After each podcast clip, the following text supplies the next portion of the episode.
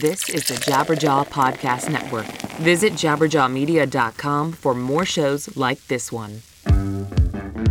While we were at the awesome Treefort Festival in Boise this year, we got a chance to sit down and interview several of our favorite bands. Because this is a show about the music business, we tried to talk mostly about that, but we did get sidetracked a bit. Welcome to the future of what?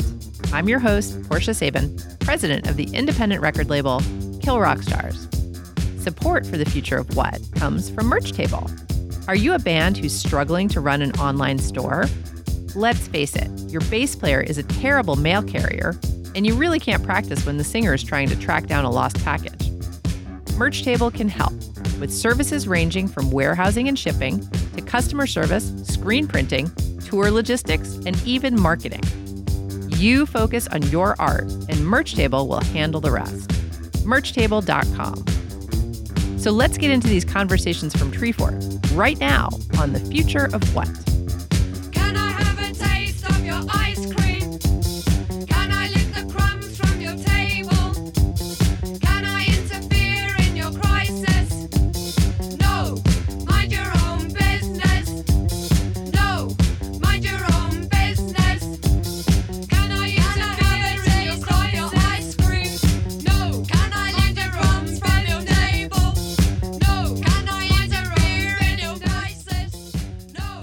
Listening to the future of what? We're talking to Kat Harris White of SassyBlack. Kat, welcome to the future of what? Thank you. I'm so glad to have you here. I'm glad to be here. So, as you probably know, this is a podcast about the music business. And you've been in the music business for a while. Oh my goodness, yes. I like thinking about it. Like I graduated from school in 2008, and uh, I've been going ever since then. But before then, even because I started 2004. Yeah, like right out of high school, I was like Whoa. jumping into bands and stuff. Oh my gosh. Yeah, so oh, wow. then you were in a band called THEESatisfaction. yes, I was. Which got signed to Sub Pop, Yes, I did. and you made two records. Yes, we did. Yes. I think these are good facts. So you you learned some stuff yes. about the business Mm. at that point. And then when that band ended, you went on to your own solo thing, which is SassyBlack. yes, it is. So tell me, when did this start really seeming to you like a business?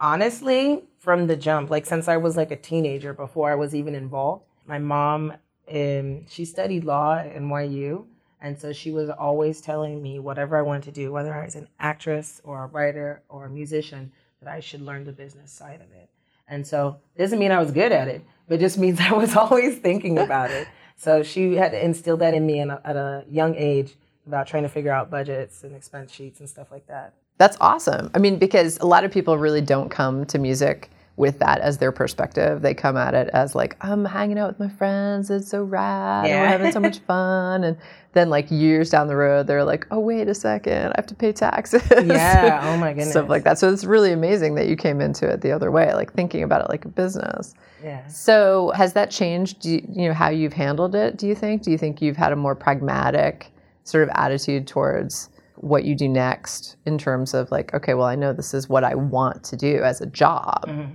Yeah, I mean, I think I think it's probably annoying to some of the bandmates that I had, which is probably why I'm not in any of these groups anymore. but I, I just was kept thinking about like, okay, like let's have a, a year plan. Let's have a plan for the album. Let's have like a marketing plan. Let's plan the tour. Like, what are the expenses going to be like? And trying to figure that stuff out. It was difficult trying to do that and plan the records. Now I'm in a better place because I'm entirely independent and I do it all myself pretty much with the help of a couple of teammates but it was a, a part of the process. I was like, okay, we need a lawyer, we need an accountant, a manager or a co-manager kind of consult kind of person. What else? We need an agent, European or North American or both, you know, and just kind of figure out like who do you need to make things happen, and then like what are the percentages they're taking, like how much are we getting paid, and trying to figure out tax things, and how do you fill out taxes as a musician because that's like the secret scripture. No one ever really wants to talk about it. Like they kind of vaguely are like,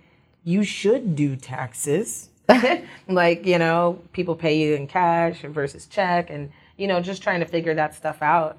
It was always on my mind while creating the group because like these a lot of people don't know this, but like these satisfaction's very first show was at my senior recital Wow. at Cornish. Like I still have the flyer.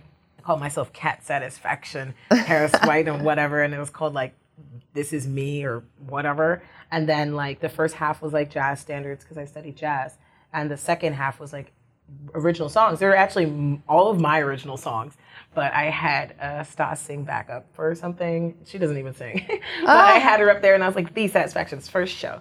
Right, and then we got our, our first show booked from that, like our Wow. first official show. Wow. And then we had all of our show. We didn't stop booking shows until last year, so it was like seven, almost eight years of shows. Wow. From that, Yeah. So even then, I was like, "Cool, we're doing this.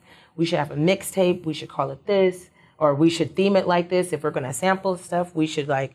shout them out so that they don't feel like we're stealing from them because I read a bunch of stuff about sampling stuff and just like you know, like that was like our mixtape series and just a lot of things. I was just always like, all right, we should probably figure out a record now. Oh, you have a couple of beats? Cool. Let's write some songs and let's put it into an EP. Let's make it a project and then let's market it and let's try and get a feature here. Let's try and like, I wrote so many press releases and sent so many like cold emails to strangers or info at whatever weekly or whatever times Right. to the fact it's just like, it, it was just insane. Wow. Yeah, you know, like Gmail has a max out. I know it's like a max of 100 now. and it probably is lowered because of me. Ah, you personally. Yeah, me personally, right? But that's amazing because that just shows that you really understood that this was a business and you needed to promote the business yourself. Do you what do you feel about going to music school? I mean, since you did go to music school, like do you have a feeling about that pro or con for musicians? Like is that a good idea for musicians or sort of a is it sort of neutral? I think it depends. It depends on who you are. Like I lucked out into going into Cornish. Honestly, I had like a really crazy process. I didn't get accepted to any other schools, and then I really wanted to go to Cornish, but I just didn't think I was like enough of a musician because I didn't I didn't know how to read music and whatever. But then I wound up going, and I was really honored, but I was also really overwhelmed because you have to learn how to sight read and all these other things, and then it gets super stressful. It's just like regular college or regular college, like any other institution, like a university or college, right? And um, it just gets super overwhelming. So I think if you go in with the intention of what you're going to pull out of it, like understanding your music theory classes, understanding the purpose and the power of practicing, asking questions, staying afterwards, you know, to study with people, and understanding like who you're studying with, because you might be studying with a legend. Like I took a class with Julian Priester, and he played with Sun Ra and Herbie Hancock and like all these jazz legends, and I had like really no idea, but I heard it and I was like, oh, this is interesting, you know. And you know, you're able to be in spaces with these creative folks. So it's like if you do decide to go to an institution like that, I would say really plan what you're going to get out of it. You know, I've had a couple conversations because I, you know, Cornish is kind of like the Berklee or like the Juilliard of Seattle, of the Pacific Northwest, because they don't really have anything comparable, right? Right. And then there there is a Cornish community, like there's a Berklee community, like there's a New School community, like there's a Juilliard community. Right. It's a community of artists that kind of like, oh, you went there? Oh, cool. and then like kind of like a hookup situation, like kind of people are like, oh, you went there. Well, you know, we should go to this meeting, or we should go to this bar, or whatever. So like, there's kind of like an infrastructure within that. And so if you're playing, if you're going to be in these institutions, so it's like go in with a plan, have an intention, and really figure out what people typically get from there. Like who are the people who've already graduated? Like who who would you like to know? What would you want to get out of it? But I guess that's like any program that you get involved with. Like know what you want from it. But it's I don't think it's like necessary because there are people have gone to Cornish and like not graduated. You know, people have gone for like a semester or a couple classes and then just picked up a gig like that. And then they're out there and they're touring forever, you know? So I guess it's just, it depends on how you want to approach the music industry, you know? Because if you don't do that, like try and get an internship somewhere, like at a label or something like that, and figure it out and like get a feeling, but like do something that actually puts you into the industry. So it doesn't have to be school per se. And if you don't have a scholarship or financial aid, it might not even be an option. Right. So do you make the majority of your living at this point as a musician? Yes, Wow. that's crazy. That's admirable. That's great. insane. Yeah. What has your experience been with SoundExchange? Sound Exchange has been pretty rad, actually. Like I signed up for it pretty much as soon as I heard about it. It was a couple years ago. I I think I just did something with SoundExchange at South by, and they told me my year. I think it was like 2012 or 2013, and I was like impressed with myself. I was like, wow, you've been getting royalties for streaming music for some time. I'm pretty much impressed how they deal with it because for me, I'm just kind of I'm skeptical about a lot of things, and then I'm just grateful when I can get a piece of the pie that is mine. like if my music's just out there, it would be nice to get paid for when it's played somewhere. Right. So like I'm already signed up for ASCAP, and so I'm like, cool, thanks for holding that down, you guys. But like the streaming thing, I hadn't even thought of it because you're thinking about billions of things. Right. Thinking about just like how am I going to get food tomorrow? How am I going to get to my next gig? How am I going to make sure that this guy pays me for that last gig a month ago? You know, so you're thinking about so many things. So finding out about SoundExchange was really interesting because I do get checks from them and I could see where they're coming from and things like that. But then they're always trying to advocate for the artists from what I've seen, you know, mm-hmm. and I, I, I get their mailing lists, I get the emails now. So I see like the things that they're trying to do. I'm in DC and, you know, again, just really advocate for the artists. And it's interesting, like they're trying to get more money for us, which is like, please, Yeah. please. Like I again, like I'm grateful like to get any checks. I'm like, cool, someone's playing it somewhere. And here's my little tiny sliver. But I think it's interesting. I think it's interesting that people are trying to get money for the artists. Yeah. Like anywhere that that happens I'm like, is really great, right? You made a company where you want to give us our money. you know? That's pretty amazing. Yeah. Yeah, and that's I mean that's sort of your job now, I, which I think is a little bit harder than it used to be for artists. Is that your job is now to sort of keep track of all those income streams Yeah. and make sure you're getting paid for everything. Where you know that isn't how it used to be. It used to be record sales, Yeah. and that was easy. It's like the artist could be off doing whatever. The label is supposed to collect that money and then pay the artist. Yeah. And nowadays, you know, it's like that. Yes, you do sell albums, but that's just one of many income streams. So it, it makes a big difference to Yeah. be on top of that. And that's I'm so glad to have to be talking to you because you are on top of that. And it's so nice to talk to an artist who is because I feel like, you know, anything we can do to tell young artists, like, you know, start thinking of this as a business from day one, just like you did. You know, because that's Yeah. going to stand you in good stead.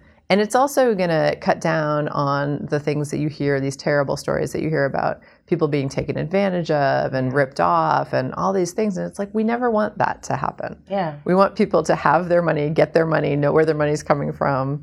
And it's not that hard. I mean, it's not rocket science. It's really not. You know, I think I've said this a lot and it's probably annoying at this point, but I'm like, use Google for what it's for. Use the internet for what it's for. If you don't use Google or use MSN or Bing, like one of these other things, right?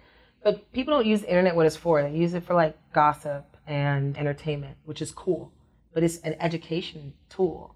I come from a tech family. Like my grandfather used to work at IBM. My brothers have worked for like Microsoft and T-Mobile and all this other stuff in the tech side. And so I have a real understanding of that. And before I had like any cool looking clothes, I had like a desktop computer. I didn't have that stuff. I would look like such a weirdo, which is cool for me now. You know, it was a cool thing now, but I was just like not dressed to the T, but I had my own desktop computer at maybe like 12 years old. And so I was able to learn more about the computer. I could type my papers on my computer and things like that. So that was something special to me. That was a gift to me growing up. And so with that said, I know how to research and I love researching it. Like I watch all the documentaries about all my favorite artists, everything that went wrong. everything went wrong is typically I didn't read the contract. Or, I just signed it. They said they said there was a check coming and I just signed it and then I never saw any money. It's like, yeah, you know, like I say this is one of them, one of my mottos. It's like skim is for milk. Read your contract. Skim is for milk. You oh, know, Oh, wow. like don't don't do that. Yeah. Because why would why would you skim something that could sign away your life? You know, it's uh, just having those conversations. You know, but searching things online is so important because you can find all this information. People are like, Kat, how'd you do it? How'd you get here and there? I said, I literally searched royalties for artists. like, you know, and there are things like the DIY musician, which is like put on by CD Baby or like Sonicbids. So things that are like more accessible for artists right now. You don't have to Sure. dig that far. Yeah. But then you could also go like Forbes. you know, like Yeah. all the business magazines are writing about these things. all the uh, music business magazines, all the music mag, they are writing about it. But you might have just skimmed down to like something that Drake was talking about, you know, which is fine too. But like read the other articles that have that pertain to artistry and what you're actually doing. So it's like this knowledge is accessible, but folks, it's it's just harder because people make it hard. It's because you tell yourself so difficult to do this. I was like, is it? Is it really? Is it really? You go to a job that you hate all the time, and what makes that any easier than finding out about something you love? You know, so it's just like more of a state of mind than anything. I think. Well, honestly, we could, you basically just summed up the entire point of this whole show. So I think we'll just cut it off there. I think we're doing good. So, Kat Harris White, thank you so much from SassyBlack. having me. Thanks for coming on the Future of What. Could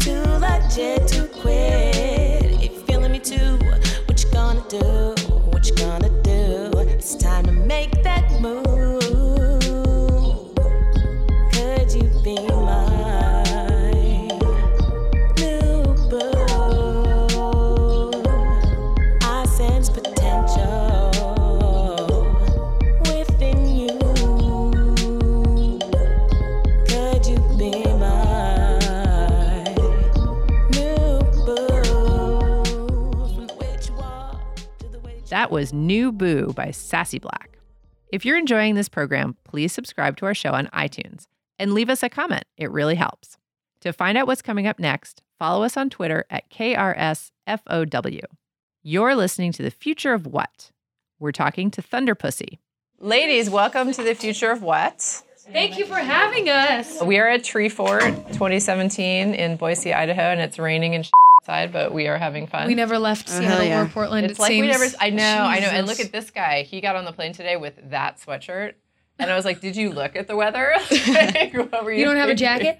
No, you did not bring a jacket. He's got his standard issue black hoodie. So yeah, Yeah. fully. But I was like, dude, I looked at the weather and I was like, oh, it's just like here. Yeah. Yeah. Never mind. I was gonna do something special, but mm, it was so nice yesterday, but I was gonna do something special, well, I was gonna like wear a blouse or something, right? but now I'm like, forget it. I got the flannel. I love Um, the word blouse. Yes, blouse is a good one. Okay, so tell me, tell me, what when did you guys start? When did you guys get together? Four score and three years ago. Three years It was ago. like three years ago. yeah, we've been uh, banned fully for. Three and a half ish. Yeah. Had you guys been in other bands before? Yes. I don't even know how to play an instrument before this band. Like, She only knows how to play jaw harp. Actually, she doesn't even play the guitar. It's not a real thing. That's actually how we met. We played in different bands in Seattle, and a band that I played in and Whitney played in played together. So we met, and then Seattle's a small, small music scene. So it was actually through the scene. It was like a legit scene kind of situation. That's how you know. That's how people do it. yeah, let's put things. quotes on the scene. That's it. Well, that's, that's how that's how they found me. Yeah. Stalked her. Oh, that's how, that's totally how we met. yeah.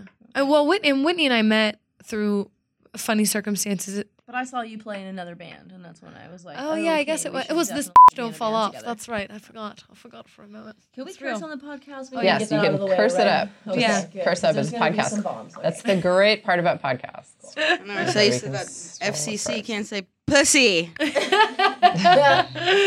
We'll get to that. We'll get to that, ladies. We'll get to that. Yeah, sure, sure. Um, sure. okay, so anyway, so you got together a few years ago and you've been going along. Now, this podcast, as you may or may not be aware, is actually about the music business. Mm-hmm. And so we're very interested in helping people understand the business aspect Yeah. of this. And one thing that's interesting about you guys is that you actually are not signed to a label. So you are doing this on your own. Yep. How's it going?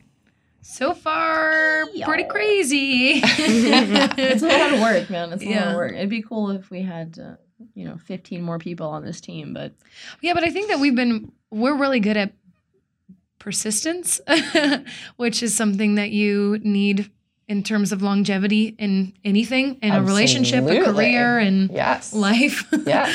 and we've been really fortunate to along this crazy ride grab uh, you know people here and there who are as excited as we are about the vision that we hold and um and they wa- they're a part of it you know so we basically create like we've built this really awesome bizarre Weird family. loony family yeah, and I mean, there's times when I'm like, um, I just might cry because I'm so stressed out and Yeah, there's so much to do. And did you email that part did you uh, that this just the- list just- check that just one the off pressure, Didn't- no. really, just the pressure of like, are we doing all that we can do and thinking about uh, the way that it's growing and the trajectory, and they're just like, oh god, it doesn't get easier. I think a lot of people think.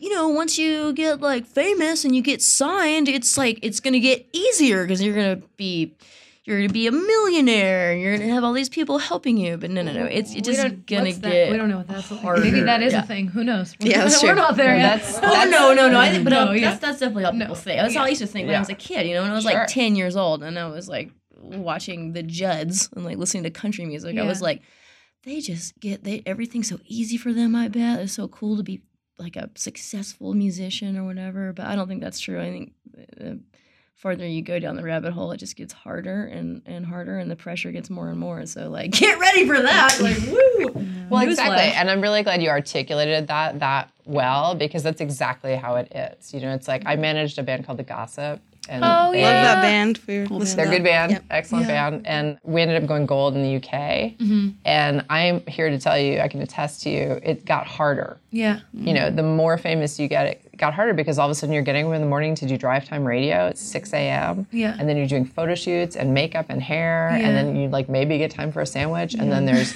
the drive to the next venue and then an hour of press at the venue and sound check. And Yeah. I mean, it's like, it's exponentially harder the bigger you get. And so this is like a job that is not for the faint of heart. yes Definitely not. Have you guys found that to Oh, yeah. be the case? well and, and and i honestly believe like things do get harder but they also you know as they grow and they evolve and but i do think that more people kind of join your your team if you allow them which then it comes down to like roles delegating roles to other Mm-hmm. people so all of a sudden like you, you're not leah's not doing the social media anymore like i'm not doing the accounting or the But there'll always booking be some other thing, emailing you know, booking yeah it's like you take okay off one these hat, you'll pick up three more hats. I feel like. Yeah. But I have to say that it seems like as things as they get harder, they get more rewarding. You know. When you're- Totally. When you're able to different pull it kinds off. of payoff yeah Yeah, Exactly. Definitely. But- and that's the thing. I mean, it's like any job, Yeah. right? The higher you go up the management chain Yeah. or whatever, Yeah, you- it gets harder, but you get more rewarding. Because, But also, like the more likely you are to have a nervous breakdown at any moment. I think. well, that's probably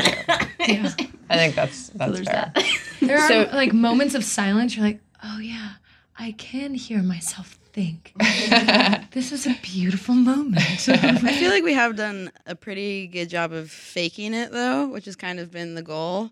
And we've actually had this experience in the last few months of people being like, "Oh wait, I didn't approach you because I thought you guys already had management and a booking agent and a label." And we're the like, publicist. And "No, you're like, no, we're just doing it ourselves." like, So, have you guys gotten a manager or a publicist or a booking agent or any of that stuff? You're doing it all yourself? Yep. Wow. Okay, I'm super We've- impressed with we that. we have actually taken on. He is. He's become like our our band, band dad, band manager. dad. He's ish. an incredible human and he it was that was like these funny steps that he he kind of just like morphed into the the Thunderpussy world. No, and this beautiful yeah, he has been so helpful the last year, I think. John Mueller. Yeah, he's been a godsend or goddess send, whatever send, but he he has been like a, a great fifth member in terms of Well, I gotta say though, this Push. Is, it's kind of a cool thing because I'm a gardener. I've been a gardener in Seattle for five years, and I've kind of been. I phase out. You know, I've got a great boss that lets me kind of just flexible. You know, I come in and we do some stuff, or maybe we don't, or we just hang out. We get pizza. I don't know. But like, Yeah, I'll get I'll get done teaching and I'm like walking down the road and I see them in the car and they're pulling over to Pagliacci's and they're like, "Oh, we're just getting a beer and We're pizza." I'm like, pizza. "Oh, I'll join you." like, yeah, my, my boss Elise Luck is like the biggest Thunderpussy fan. She actually went and got a Thunderpussy tattoo a couple weeks ago. She's Whoa. so rad. But we all have. one of her clients she's had in her business for like 13 years essentially it's cheryl hubble and, and cheryl's husband runs this thing called play network and play network is a cool thing and they're based um, in the seattle area and john wooler works for, for play network and cheryl hubble you know was like what elise one day was like oh you know, Cheryl, she loves music. So I'm going to tell her all about Thunderpussy. And we're just gardening, you know, we're just like weeding some shit. And Elise goes and like finds Cheryl and she's like, you need to know about Whitney's band, Thunderpussy. They're the coolest band ever. And so she comes to a show and then she's immediately like, I'm going to introduce you to John Wooler. He works at my husband's company.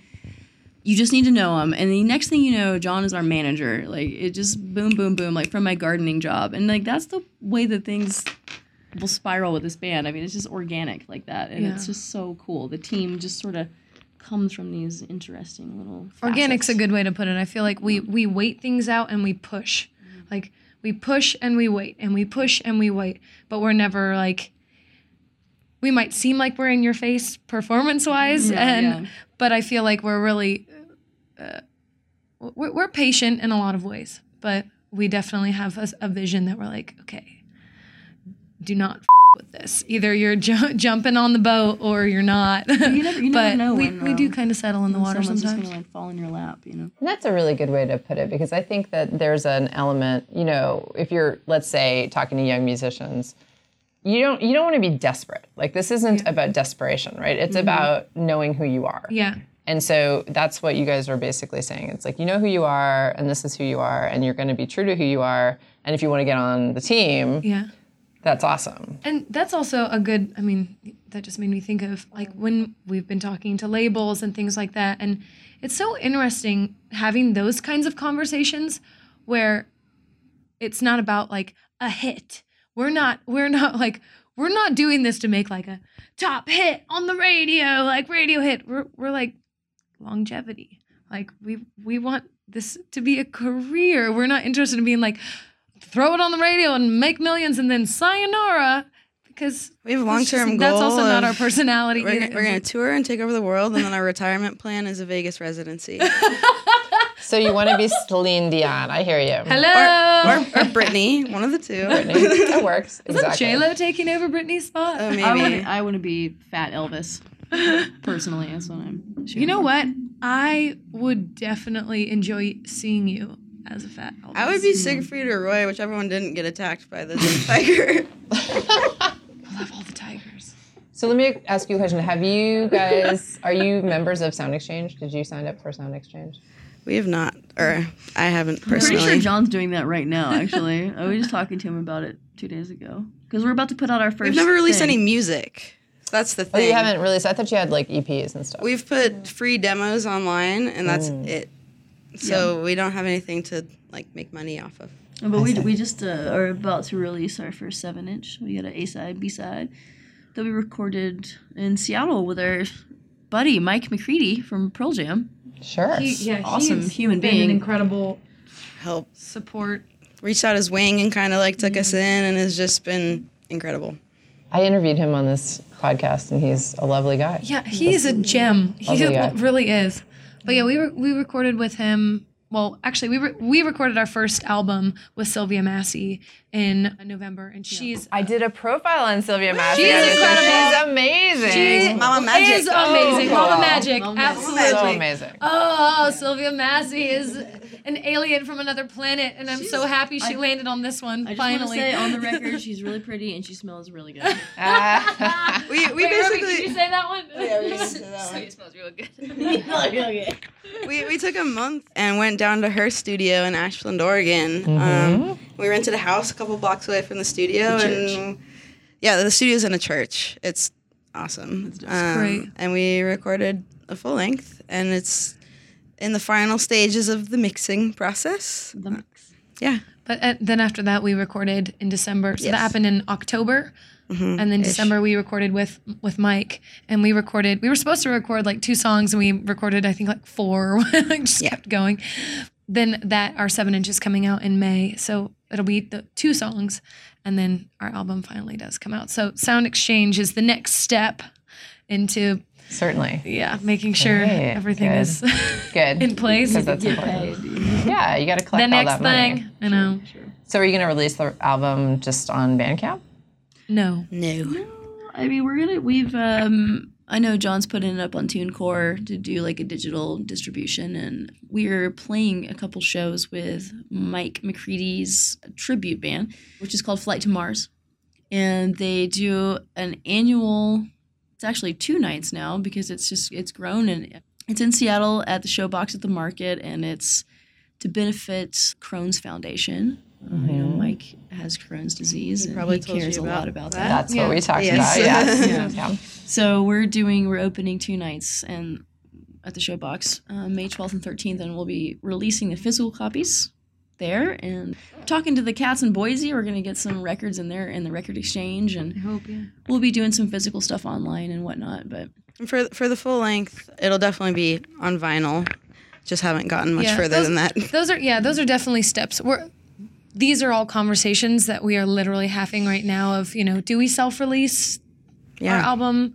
Do we I mean, we're talking with different people right now and kind of what fits with us because But the main, We're- we're- the main we- topic is distribution. You Yeah. know, how do you get the best distribution? How do you get that team in place? So we're not around. Good.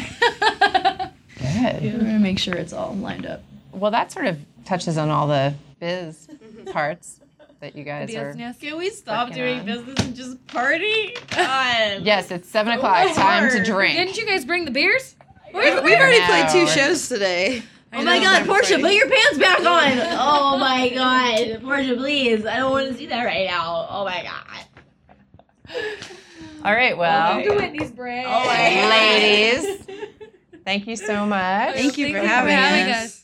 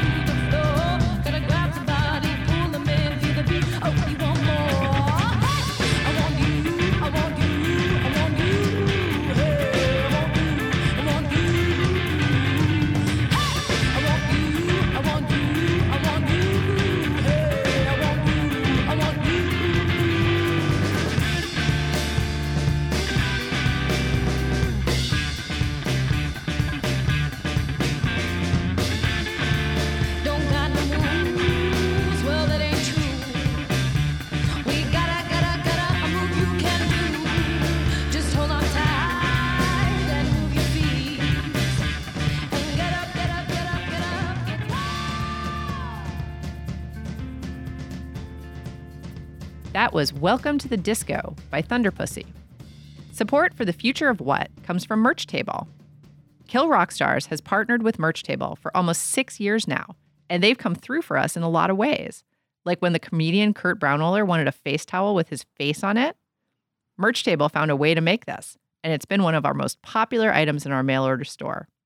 KRS loves Merch Table. You're listening to The Future of What? We're talking to Luz Elena Mendoza of Y La Bamba. This Elena Mendoza from Y La Bamba. Welcome to the future of what? Thank you. I'm so glad to talk to you.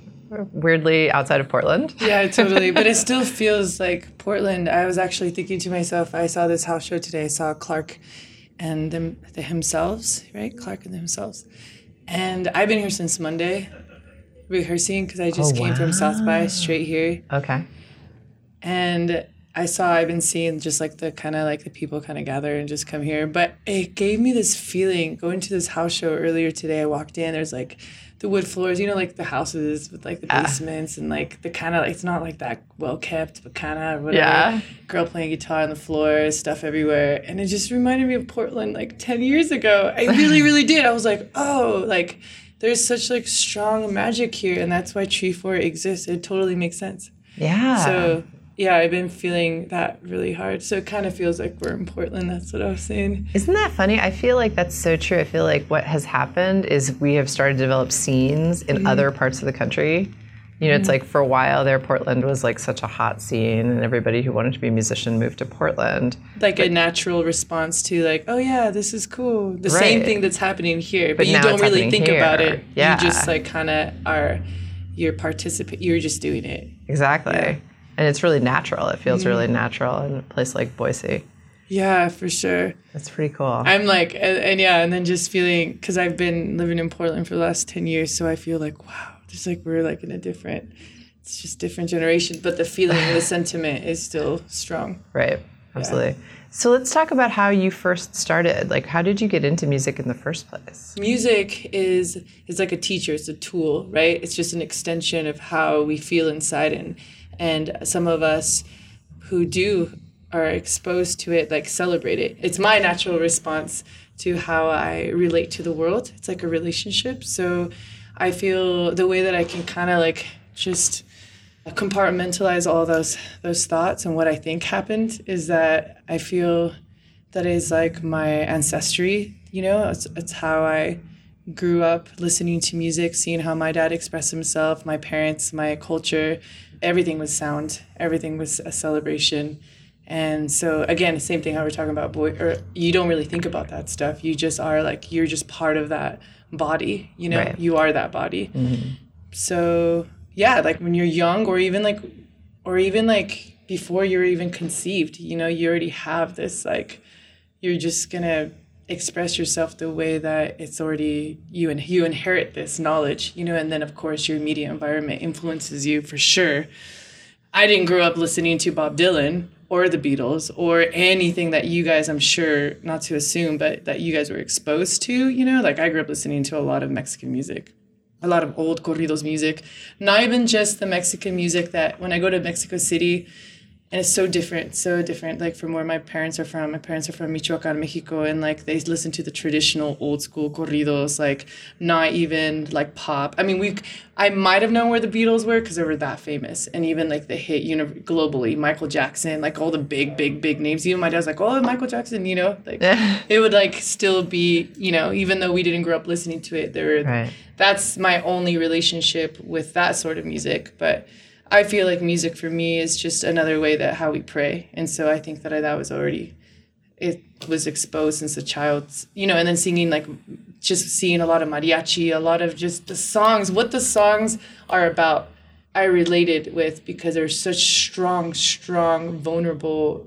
real feelings of like what was happening. And that's again you don't you can't really learn that. You're just kind of experiencing that with the family and hearing it so it's normal. Mm-hmm. And then all of a sudden i'm in america and then i'm like being myself and just expressing myself. And so i think that because i think that's why i am here in front of you you know talking to you about music you know Yeah. and like how i relate with with the world and vice versa. So How did you feel picking up a guitar? You know, I mean, how did that feel? Because then you lived in America.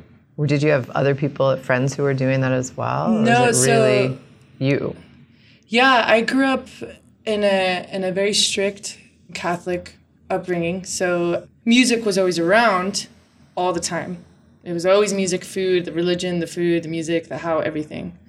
And it's just an, again another way that how we communicate. And I had a really hard time growing up being a girl and not having the same uh, how do I even say this? Like I didn't have the same the same treatment as the guys did, and so like me trying to the reason why I have to answer these questions is in this way because there's so many layers. I didn't really touch a guitar. It intimidated my parents how big or how excited and how inspired I was about life, and obviously music is an extension of how I'm going to express. So I didn't get my guitar until I was like 18, and it wasn't because my parents got it for me. And it was because of the Americans, the like the white folk, you know, that they really opened up and exposed this other part, which was already in me for so long, but because there's so many layers, like I was a girl, I didn't really have a lot of the privileges, you know, that for me to excel and achieve to find that compatibility with instruments or whatever. Like I, I just was so even playing basketball, I had to like sneak out of the house to play basketball. You know what I'm saying? Like it was just like this thing. So like the guitar when once the guitar was placed on my lap, there was can you imagine? Like you know what I mean? Like you're just like whoa, awesome. Like I never was told that I can actually do this and you're actually learning how to do it and it was through my peers. Mm-hmm. And of course I just had no idea one thing led to another and I'm just like teaching myself just like a few little you know, there was like those. I don't know if you ever seen the up, up, down, down, up, up, down, up, down, up, like a way to strum your guitar. Down, down, up, up, mm-hmm. down, up. My friend drew that out, and that stuck with me forever. And that's how I started to learn rhythm. And then I just kind of pretended that I knew how to play, and just and still do, you know. Yeah. So I'm just like, yeah. So it was like the most. I'm so grateful for that. So yeah, it was like a really huge experience. I'm still, I still go through that when I have a guitar in my lap. Yeah. So Yeah, I, I feel like the more musicians I talk to, the more they talk about this love affair that they have Mm-hmm. with their instrument that just lasts for a lifetime. You know, it just goes on and on and on. You know, it's always exciting. They It's sit down with the guitar and it's always exciting, or the piano or whatever it is. either either if it's a physical instrument or not, like the way it's a vulnerability. We're allowing ourselves to be vulnerable to another tool for us to kind of reach that level of expression. Mm-hmm. And if it's a guitar or a pencil or a book or a paintbrush or how we talk to one another, we it's a bridge. The guitar is my bridge to get to the other side. Right. And so of course that's hella intimate. There's an intimacy there. Absolutely. Yeah. So you can't forget it. You know, even like, I mean, my hands, we're not our bodies. Our hands won't last forever, you know, but we'll always have that festive part of like how we express, you know. Right. And your songs live on. Yeah. And I mean, That's they're that's just true. there. Yeah. Totally. Yeah. I mean, we just put out the 20th anniversary edition of the Elliott Smith Either Or album. Mm-hmm. That's a perfect example of, you know, songs live on Mm-hmm. and they still matter to people. You know, they still have an impact, which is always really inspiring to think about. I'm Um, excited about that, by the way. Yeah. yeah, we too are too. It's been great. It's we've been really happy. So you are an interesting person to talk to because a lot of times I talk to people who are sort of starting out a little bit more in the music mm-hmm. business, but you've been doing this for a while now, and you have. I mean, you, just, you put out four albums, mm-hmm. and you have a booking agent, you have management, mm-hmm. you have a record label, you have a team. How does that feel? How's that? You know, is that is that a good mm. thing? Did you have to do a lot of the business stuff beforehand by yourself? the business side and the bureaucracy behind the musical like the business like the music industry has been something that's been so difficult for me to wrap my mind around i've been so disattached from it I like I don't really understand. I'm never it's never been something that has been driven me or, or for me. Other people have helped me like hella like hard, you know. It's not hasn't been my strength. So you can only imagine how present, you know, like I can be with that because I'm like creating or, you know, I'm like more in this other side. But it's helped me the people that are on my side and the people that have continued to be helping me pave this in and out you know that has encouraged me to keep going. It's like a natural thing. I like it's what's hard with the work that's hard with all of this is the personal growth and the mm-hmm. personal work like what's going on inside of me. Mm-hmm. That's what's hard because I'm trying to wrap my mind around the business. I'm also trying to wrap my mind around interpersonal relationships. I'm also trying to wrap my mind around why we actually do what we do, you know, as artists and as vulnerable people. You know, that's what I think about. And then there's like this crazy monster called the music like industry. Yeah. And that is something that I just don't know. I know, and it's and people talk to me and ask me and like, oh, hey, let's talk about it. And I'm like, well, let me just tell you how, what I know. And yeah, there are things that I've learned to take more initiative in, but I also am in a different realm of trying to organize. I do need to organize, but I'm again like people. If the if my if my homies weren't there, if Tender Loving Empire wasn't there, or anybody else that has kind of like helped me pave that way, like it's just it's like a relationship. They know me intimately, and I've never known any other label. I've never known any other book. I just don't know. I just go where the heart is at. Mm-hmm. You know. Yeah. I hope that that really, for not just for myself, but other artists who also struggle in the same area, you know, like really find some sort of grounding or healing in that area because it is hard. It's so hard. Yeah. I don't know. I really don't know. But I, yeah, because then you're, st- you're, I, I can't just go and have rehearsals and like be like, okay. It's so hard to compartmentalize all of that. And then there's, I really want to make sure that everyone's feeling good. And like, there's so mm-hmm. many layers to all of that. It's not just a music business and like the, the things you have to keep tabs on all the time. You know, that's hard Yeah. but it's more of like keeping tabs on like you know like how you or not that you're keeping tabs but making sure you're checking in with people Right. with the heart Right. that's what's more important to me and so of course i get lost in this other you know like it's Yeah. i'm like oh yeah i'm supposed to do this i'm supposed to you know stay on top of that but what i'm really trying to tend i'm trying to tend that garden of like who's that team and so it's still a mystery to me, you know, like I am where I'm at now because of the love and the people. And I'm it's hard. It's so hard. You know, I'm very hard on myself. But I'm somehow still doing what I'm doing because that's not what it, you can't not do it, you know? Yeah, it's really surreal. It's really surreal. There's like at the same time there's like no time to like beat yourself up for not really understanding every single moving, evolving detail that is happening with every single thing. There's so many things are and I'm sure you guys have a different side of the story of how what it looks like on your end, the evolution of what the music industry. I'm smart enough to uh, you, I might not know every little thing, but I can feel the energy. I understand. You can look outside and turn on the TV or on your computer and you can feel that energy evolve. So it, it all applies in everything. Yeah. So Yeah. And I think that's an important point because a lot of times, I mean, this podcast is about the music business, right? And we mm-hmm. try, like, one of the things we try to do is help young bands and young artists getting started to kind of understand what they're getting involved in. Mm-hmm. And I think that sometimes with a band, it's easier because sometimes in a band of four or five people, there's one person who's really business minded, mm-hmm. and that can be really helpful. You know, that person can just take care of all the details. But a lot of times people are like you, like, you know, true artists where it's like your job is to make art and that's it. You don't have, you're not going to sit around figuring out the finances. You're not going to, I mean, you may have had to do that at I one have, point, but I- it's, am. it's really hard. there's been some beautiful people who have have been like that strong asset like that and i'm like cool but it still sucks though you feel guilty because you're like you can't because like at, at your worst moments you're like why aren't you doing that and you're like i can't you know you you know what i mean and then you like challenge yourself whoever you are it, it depends on person to person how you're going to process that you know but mm-hmm. yeah i'm thankful for for the people that know how to pick up that information and really just just deal with it you know yeah. but I think that most important for anyone that's starting out, you know, first of all, you don't even think about that you're starting out. You're just doing your thing. Right. It's not like I'm starting out. There's something that you need to look at that dialogue if that's how you're thinking about putting your music out there. You just are who you are. You know, of course, there's other little details. They're like, okay, well, we need to make money. I've never thought that.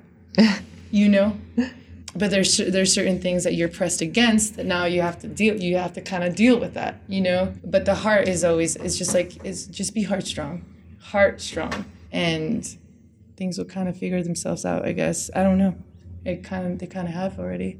I think the one thing I would say is I think you're totally right, but I think the one thing I would say is that at some point, like especially when you're starting out, whatever that means, whether mm-hmm. you're you know doing it consciously or you're just doing your thing, you have to understand at least the rudiments of the business so you don't get screwed over. Yeah, you know what I mean? totally. So that someone's not taking advantage of you. That's the one thing where it's like you don't have to be doing the accounting, but you have to know like that there is accounting being done. Yeah, totally. You know what I mean? Because I feel like that's really important for artists. It's just this is your job, this is your life. You know, if this is how you're living and eating and paying your rent, you know, you want to make sure that someone's not that you trust people. I mean, that's what you're saying about maintaining those relationships. Yeah, totally. That's that's something I wish for me. Check it. Like for me, ten years ago, I had, like I said, I had no idea. Somebody else was take watching my back, but they didn't realize how much I didn't know or what I did know. You hmm. don't. You don't. Re- you can't really tell. I didn't know. You know what I mean? I'm now be like, oh, okay, now at 35 and just play music because you know, like Yeah. I'm like, holy crap! Like I wish I would have known this and that. I wish I was more capable of understanding that, but I wasn't, you know? And now there's still things that I'm like, holy, yeah, like I need to do this, I need to do that. And it's scary for mm-hmm. sure, you know? But yes, it is important to know that in order for you to continue. Yeah, but once you're there and you like, you kind of learn from like the lack when you had the lack of knowledge about things when you first start and all your stuff is out there Right. you know and you're like oh okay royalties this that oh you know like it's it is like another side of you playing music professionally. Right. yeah it's not like you play music because you're like healing and that's like why i do what i do. Right. you know i never really sought out to be a professional musician but i'm definitely like you know set up like you said i have a, ma- a manager i have like a booking agent and they know all that stuff about me and we're like trying to work it out you know so yeah, it's kind of like it's a rude awakening it's happening Yes, I completely understand. Well, Luz Elena, thank you so much for being with us today on the future thank of What. Thank you for having me it was a pleasure. Last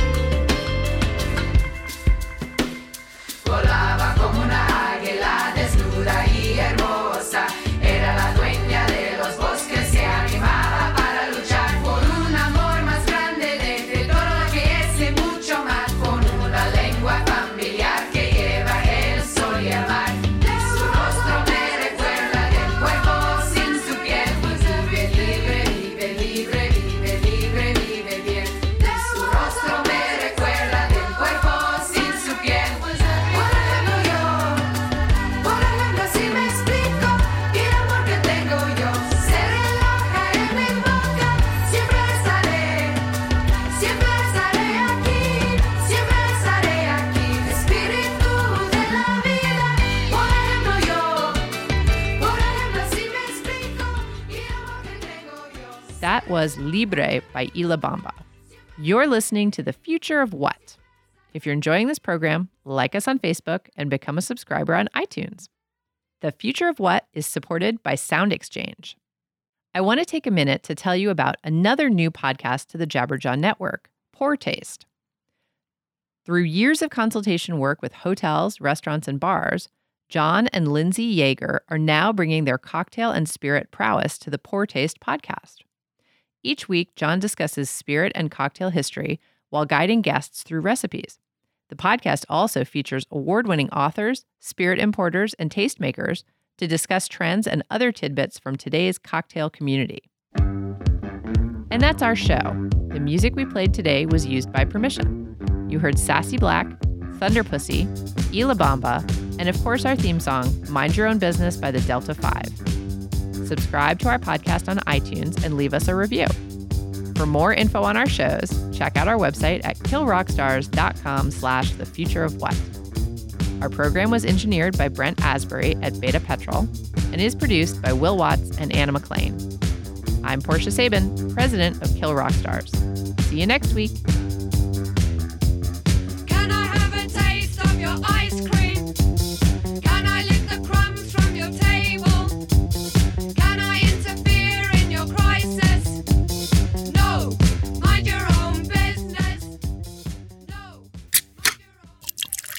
This is the Jabberjaw Podcast Network.